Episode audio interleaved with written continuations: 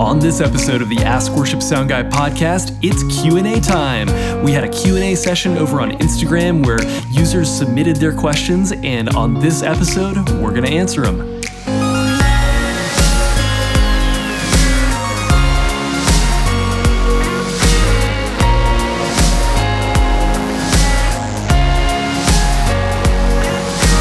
So, before we get started on today's episode, I wanted to say a quick thank you to you. Yes, that's right, you. Listening in your car or at home or sneakily on your AirPods, trying not to let your boss see while you're at work. Thank you for making this podcast what it is and uh, for just being a part of this incredible community. I'm so excited and just so overwhelmed by all the response we've gotten to this um, and how it's been helping people. That just is what it's all about. And it's just our mission to get this uh, podcast and these resources into the hands and ears of as many people in the church sound community as we possibly can. So, a big part of that is sharing and liking and reviewing on iTunes. So, to those of you who share the podcast, thank you so much for doing that. You guys also know that uh, I read every single one of the reviews that you guys leave on iTunes. Um, it definitely is super encouraging to hear all those. And the iTunes review that I want to read for you this week comes from user SoundDude1. I uh, love that username, that's amazing. And he says, Awesome podcast, great info, and really helpful podcast for vets and noobs alike.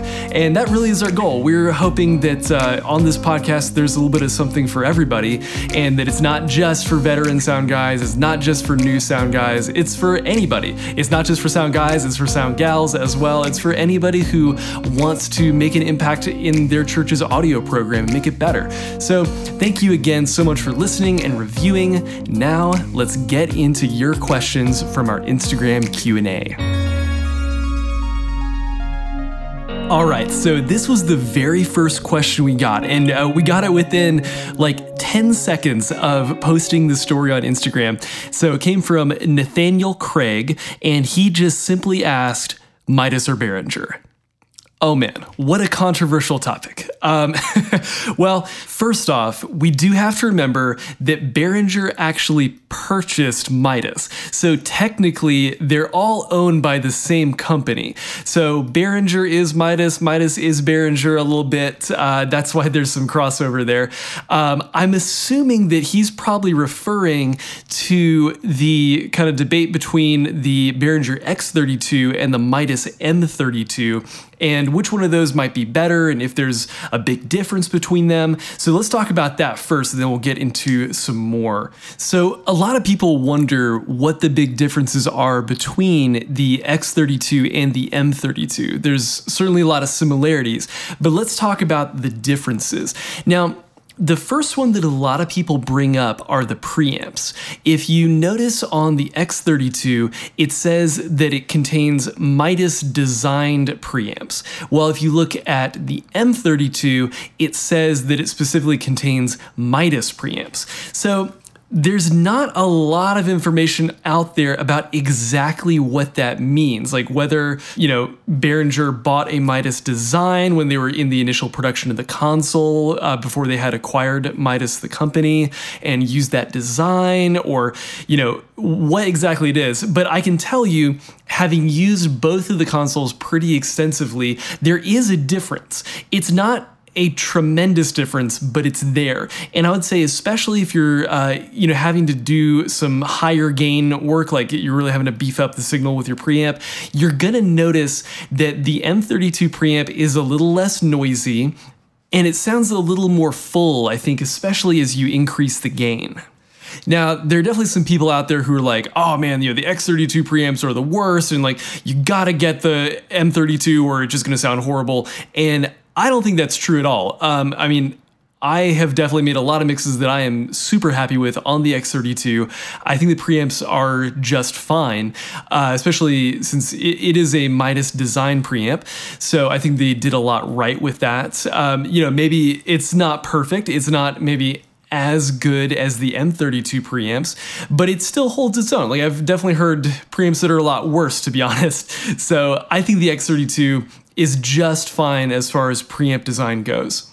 So, the real difference to me when people are asking what's going on between the X32 and the M32 is the durability and longevity that you can expect out of the console. Um, having worked on both a lot, I can definitely say like the knobs and the encoders on the M32 are a lot better. Uh, the faders feel better. Everything just feels like a little bit more care has gone into the production of the console. Um, I will say I've definitely, as I've known a lot of people with M32s and X32s, I've seen a lot more people have to send in their X32s for repair or, you know, repair it themselves, whatever the case may be. Whereas the M32s seem to be lasting a lot longer. And I think that's definitely a big pro for the M32. The other big thing is simply the design of the console. I happen to really like the way the M32 is laid out. Uh, I like how you've kind of got the the steeper angle where uh, on the panel where the screen and the EQ controls are, and the space where the faders are is more flat, uh, whereas the X32 has got just kind of a gradual slope to the whole console, and it's fine. But it, it you know it's it's one of those things where it's sort of a personal preference thing anyway. But I tend to like the M32 a little bit better in terms of just the console ergonomics. The other really big thing is that Midas, I think it was back in 2017, upped their warranty to 10 years, which is huge. I think Behringer is at like three, maybe. Don't quote me on that, but go research it for yourself. I know it's longer with the M32. So if that's a concern for you, you know, having something that's covered under warranty for 10 years, that's a really big pro for Midas.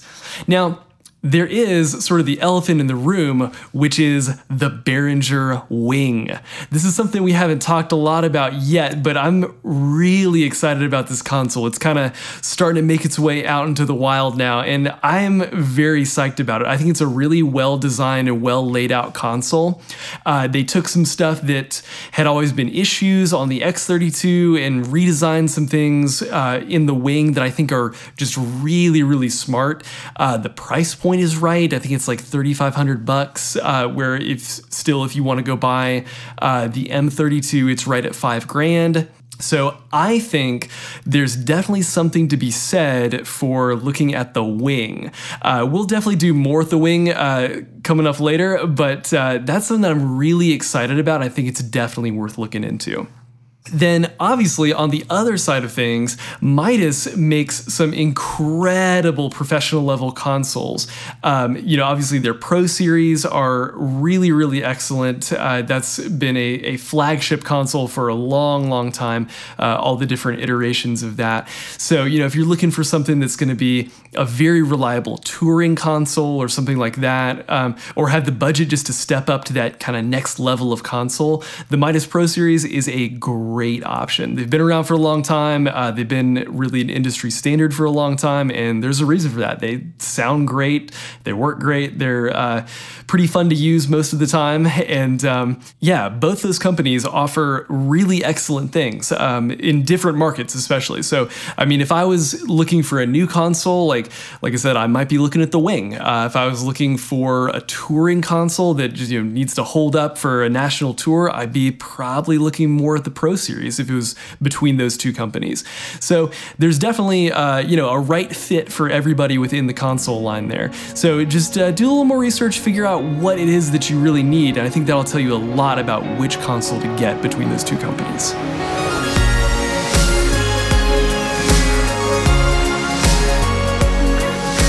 Our next question of the day comes from user Sound Guy Chris, and he asked, "Hey guys, hope you're doing well. How much are you filtering out of each instrument?"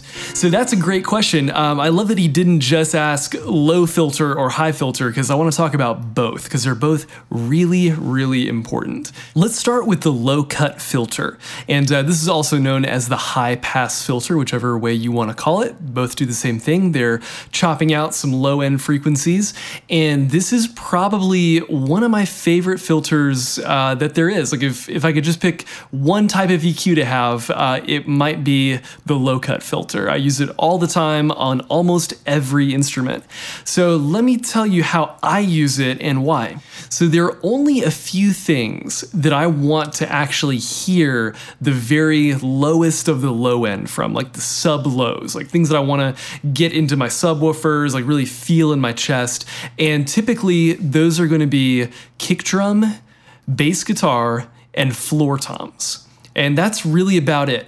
If we get into tracks, there might be a little bit more going on with a synth bass track or uh, some other kind of synth or keys track that might need to go down that low. But generally, everything else doesn't really need to be heard in the super low end.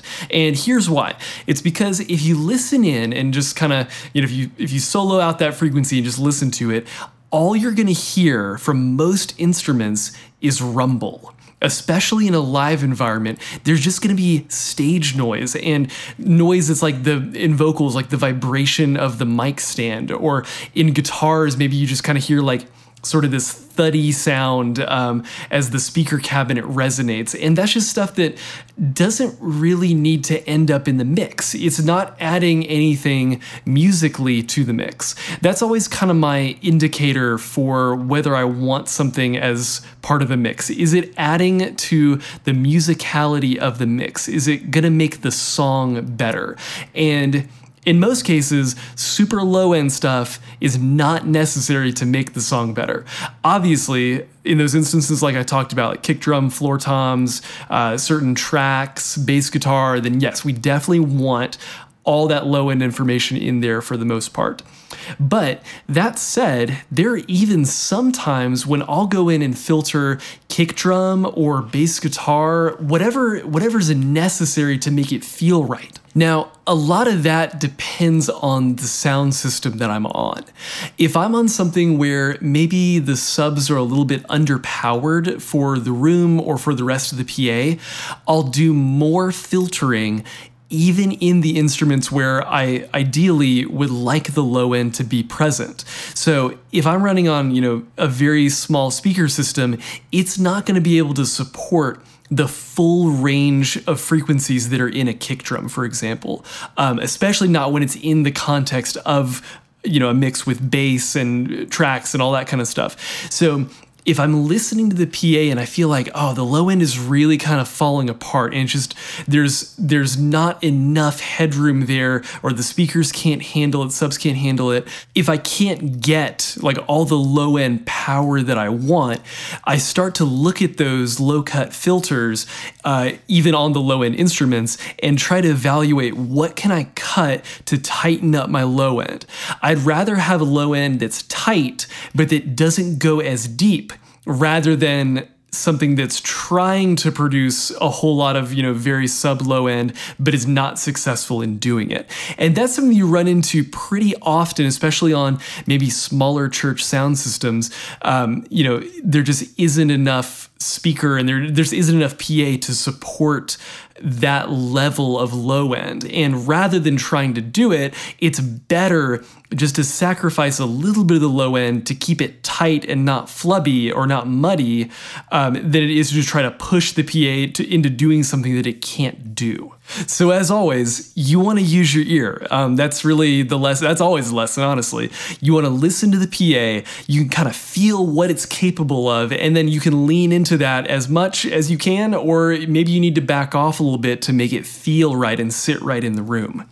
Now, on the other end of the frequency spectrum, we've got probably the, the lesser used filter, which is the high cut filter or the low pass filter. Now, this one is essentially doing the same thing, it's just cutting out the high end instead of the low end. So, ideally, in this situation, you might use it to do something like filtering fizz out of a guitar sound, or maybe uh, if there's too much air in a keys tone, or maybe uh, the top end of the cymbals are just a little bit too much much for the mix, you can try to uh, filter a little bit of that out with a high cut filter. And this is something I actually like to use a lot because there are, just like on the low end, there are certain instruments that I want to speak in that high frequency range, so maybe like 10K and above. And there are certain instruments that don't really do a lot up there. A great example of that is guitars. Uh, electric guitars don't really have a ton up there. If you listen up there, it's really just kind of this, you know, fizzy, hissy kind of stuff. And that's not really adding to the musicality of the song. And so a lot of times I'll cut that out. And you'd be surprised, like it's, you know, there's not much up there to begin with, but as you cut it out, you'll suddenly notice wow, the top end of my mix sounds really, really clean and clear in a way that it didn't before. And the reason for that is just because the elements that do need to speak up there, like the cymbals or like you know, the very top end of some airy vocals, those are suddenly free to do that. There's nothing up there like clogging up those highest of the high frequencies. So that is something I really like doing. Um, now, Chris's question was specifically how much, and that's a lot tougher. Um, I can definitely tell you what instruments I like to cut on, but uh, it's a little bit harder to tell you how much, just because it's different in every circumstance. A general rule that I like to use though, so when we're talking about how much to cut, it's usually kind of at what frequency are we going to cut. And so what I like to do is I will uh, put on some headphones or put my in ears in, and I'll solo the instrument that I'm going to be cutting uh, out to my in ears, and I'll gradually sweep the low cut or high cut filter up or down until I start to really notice it affecting the signal, and then I'll back it off just a little bit. So let's say on a kick drum, I'll start sweeping it up, sweeping it up, and uh, you know trying to tighten up my PA. But then at some point, I'll notice that like the low end oomph of my kick drum is starting to be affected, and I don't want that. So that's when I'll start to back it back off just a little bit. Um, same thing with like top end. If I'm doing guitars or whatever, um, I'll start to sweep that high cut filter down, and you know you won't hear too much, won't hear too much, and then all of a sudden you're like, oh, okay, the presence of my guitar just started to go away, and then I'll back it off a little bit. And that's kind of my trick for getting it where it's just cutting out bad stuff and it's not cutting out anything that I really want to hear. That's just kind of the general starting place. It's worked really well for me. So try it there and then, you know, feel free to obviously use your ear. It's always the ear, not the gear. So use your ear and see what happens as you play around with it. You may find that it really opens up your mix in an unexpected way that's really awesome to listen to. So just try it and see what happens. Next up, we've got a question from Blaine A. Sauls. And he says, How do you practice mixing, especially if your board is not able to play back multi tracks? Yeah, that is a really, really good question. Because, like, as sound engineers, a lot of times we're in a situation where, um, you know, especially if you're a volunteer at church, maybe you're only there behind the mixing board on Sunday morning. And during that time, obviously, you're trying to mix a live band. You're trying to navigate through rehearsal and run through and services. So there's not really a lot of time to get there and practice. So you got to be a little bit creative with different ways to figure out how to get experience and how to practice. So I'll tell you what I really like. And um, this is actually great, if, especially if you don't have a board that can play back multitracks. Um, all you need is what's called a DAW or a digital audio workstation. Now, this is basically a program that lets you load audio into it and then you can mix that audio. It's basically just an, an audio processing program that runs on your computer. Uh, some examples of this my favorite one is Pro Tools. That's what I've been using for gosh, like 15 years now. Um, but other ones out there, there's Cubase, there's Reaper, there's Studio One. Uh, on Mac, there's actually uh, GarageBand is a free one. Uh, Audacity is another free one. That one's a little bit rough sometimes, um, but uh, you can still make it work. Um, there's Ableton Live, might be one you're familiar with. Lots of different options out there that are really, really great, and they'll all kind of do the same thing for our purposes. So, one that I've actually just been experimenting with is called Tracktion Waveform Free. Uh, it's spelled T R A C K T I O N, and the program is called Waveform Free. And uh, we'll put a link to it in the show notes so you can check it out. And as the name suggests, it is free, which is awesome.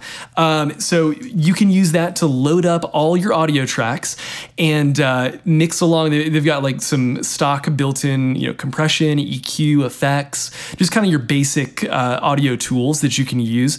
And that has been an amazing way for people to practice because it doesn't require you to even be at a mixing board. You can just be on your laptop at home and you can practice mixing a band. Now, the next thing that people ask is where do I get multi-tracks from? Because um, obviously that's a big part of it too. Uh, you want to practice with something that is you know similar to what you would actually be mixing on a Sunday. And like Blaine, who asked the question, was saying that his board doesn't do multi-tracks, so um, it's going to be hard to record his band. So where can you get some multi-tracks? And um, I've got one resource for you that I'd love to tell you about, which is our Sound Guy Essentials class. Um, it's an online course, comes with over six hours of video training, just all about live sound, all about how to mix and EQ and compress, run effects, how to balance a mix, everything you could want to know about running live sound. It's a kind of our, our flagship program. You can check it out at soundguyessentials.com. But one really awesome things we packaged with it is a library of practice multi-tracks. And what's so cool about this is it gives you real hands-on experience with a good band. Uh, it's bands that I have personally tracked and uh, overseen the production of, uh, both at my home church and at camps and other events that I've done. And we've package these up for you so you can just practice mixing them, whether it's uh, playing it back through a console and mixing on that, or downloading a free DAW like Waveform and mixing in that. And it's so cool just to be able to load in these tracks and just immediately start experimenting and mixing with it. That's been uh, one of the coolest things, even for me, going back and playing with these, is that I'll discover things that, you know, maybe I just didn't have an opportunity or didn't have time to try during an actual live mix event.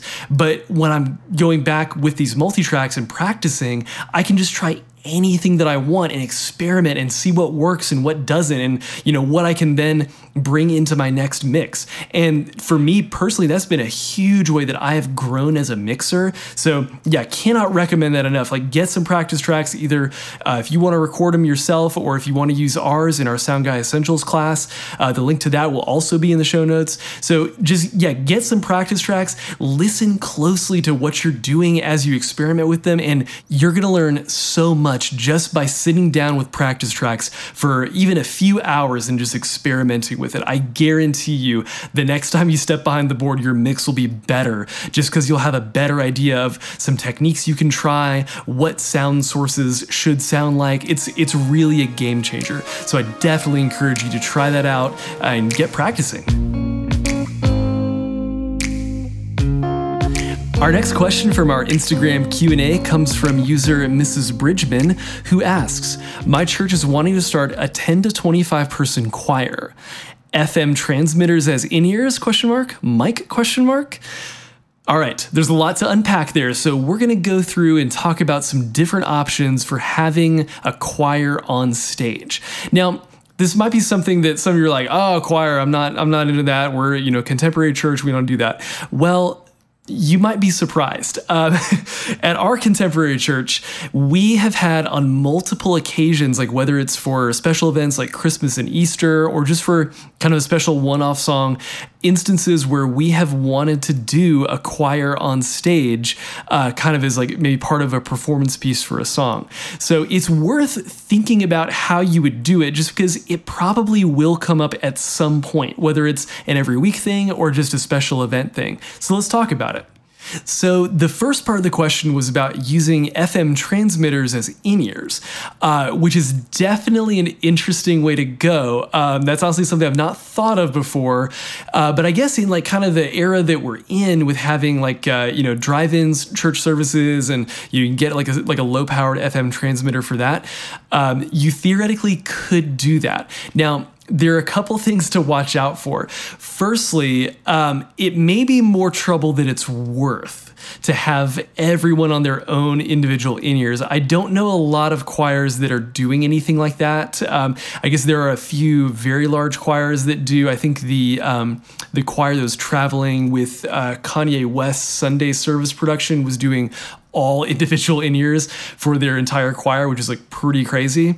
But since we're talking like 15 to 20 people, that's probably an amount that would be better covered by one or two floor wedges.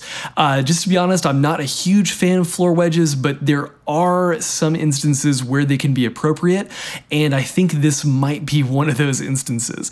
So that comes with its own challenges. Like, obviously, uh, we're going to talk about mics here in a second. So, you want to have a mic that is going to be very good at off axis rejection so that you're not getting feedback from those wedges. But if you can do that, I think you're going to be better off with just a couple of wedges than you would be with a more complicated in ear solution. Especially if you have other wireless gear in the church, um, there's just a lot of complications you can run into when you're introducing, like, um, even a low powered FM signal, like near where you're running other wireless stuff. You can get a lot of interference. Um, yeah, it's just, uh, it's kind of opening a can of worms there that I would say is probably probably not worth it. So to me, I would just run maybe one wedge per side, depending on kind of how wide and how deep your uh, choir space is. I would run wedges, and I would definitely have. Um, I'm assuming you're probably kind of more on on the analog side of things, maybe. So uh, maybe a good 31 band graphic EQ to help ring out any problem frequencies within those wedges would be really good. Um, and I think that's going to be an easier and better setup. As far as microphones go, there are a couple that I really, really like. The first one is the Shure MX202B slash C, and uh, basically that one is it's a it's a hanging condenser microphone. It's got a cardioid pickup pattern, so hopefully that will reject any sound that's coming back uh, from your wedges. Uh, it has an inline preamplifier, 30 foot cable, and it's on a 4 inch gooseneck, so you can kind of angle it whichever way you want to kind of point it more at the choir. So you can either hang that or run it up from the floor. Either way will work. Um, and they sound really good. They sound really natural They're pretty easy to work with. The second one that I really like is the Acacia Liz choir mic. Uh, so that's really cool because it has a built in 50 inch carbon fiber boom. So you can actually just mount this thing onto a regular straight stand, and then it's got this uh, boom that can come out that's built into essentially around the microphone cable to hold it in place and get it at the exact angle that you want. The other great thing about that one is that it's got a couple different interchangeable capsules for the mic. Um, so this way you can really dial it in, make sure that it's getting like just the right amount of rejection um, for your wedges. I think it's got uh, omni, cardioid, and hypercardioid polar patterns. So that's going to really, really help with being flexible in application for what you're trying to do with that. All right, so our last question of the day comes from user Chris Vilak. Hope I'm saying that correctly. And he asks, How can I protect my hearing being in loud environments week after week mixing front of house? Chris, that is a really, really good question. And I'm, I'm so glad you're asking it because it's something that doesn't get talked about nearly enough within the live sound community. Um, we run in inherently loud environments, and that's going to be risky to our hearing over time. And so we have to do a lot of work to protect our hearing and make sure that it's around for, you know, the rest of our lives so we can hear and do what we want to and have a good quality of life and not go deaf from running our mixes at 110 dB all the time. So, the very first thing that we as audio engineers have to be aware of is simply knowing what levels we're operating at. Um, if you go down to Radio Shack, you can grab a little decibel meter for, I don't know, 20 or 30 bucks and just keep it in front of house with you. And especially if you're in a new environment where you're not quite sure maybe how loud stuff is, turn it on and check it. Most of the time, if you look at an exposure chart, uh, like maybe on OSHA or something like that, uh, it's measured with the dBA weighting. So make sure you turn your meter to that weighting, the dBA weighting, and uh, just check and see what you're running at. You might be surprised at how loud it is.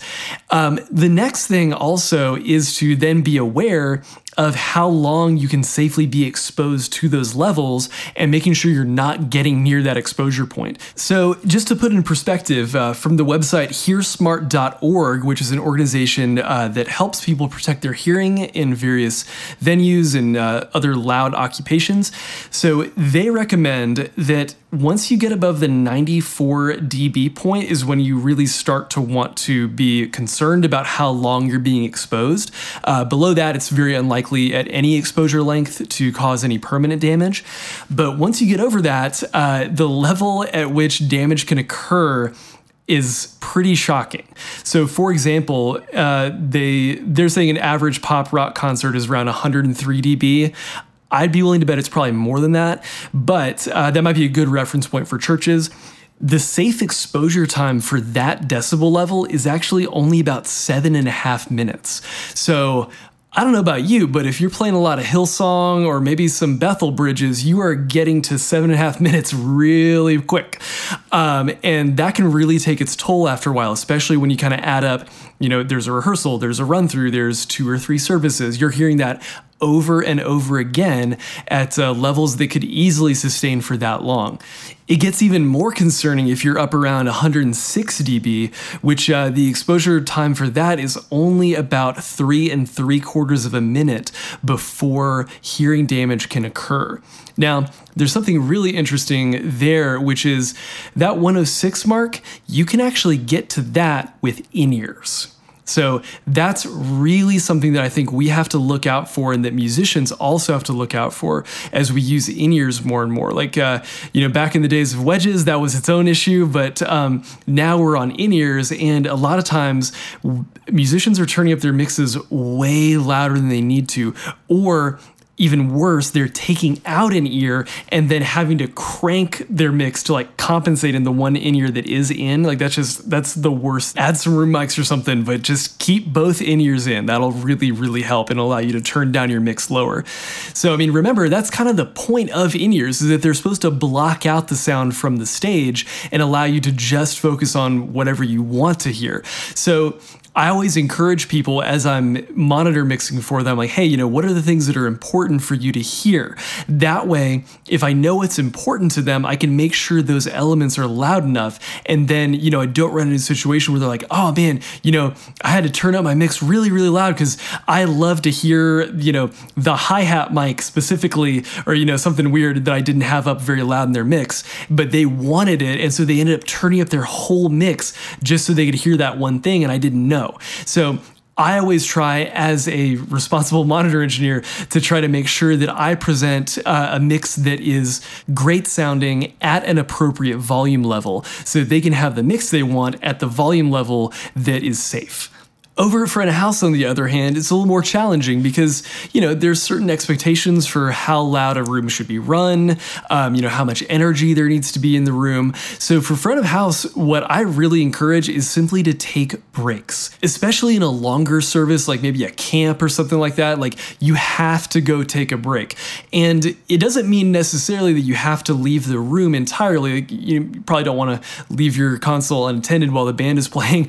But what you can do is maybe bring some uh, in ears with you, put them in, and just don't plug them into anything. Just use them for their isolation ability. Or even better, lots of companies like uh, 64 Ears, JH Audio, uh, tons of different ones make custom molded musicians earplugs.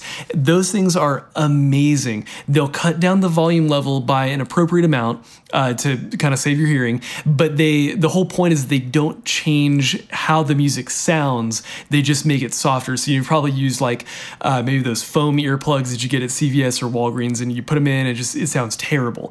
So obviously you can't mix with that. But with these musicians' earplugs, you put them in and it basically sounds the same, just softer. So that's like my ultimate solution is like when you're, you know, at that exposure duration, put in your earplugs, mix with those for a while, especially if, you know, you're at a point in the service where maybe the band is just kind of having like free flow worship moment. They don't really like need a ton of interaction from you. Use that time to rest your ears. It's so important. It'll save you in the long run and you'll be able to mix better for longer in your life if you take care of your ears while you have the chance. And that's a wrap on this episode of the Ask Worship Sound Guy podcast. Don't forget to join our private students Facebook group where you can ask questions and interact with over 3,000 other Worship Sound Guy students. It's really an amazing community, and we'd love for you to be a part of it if you're not already. Thank you so much for listening, and until next week, crank that bass, but also watch your hearing.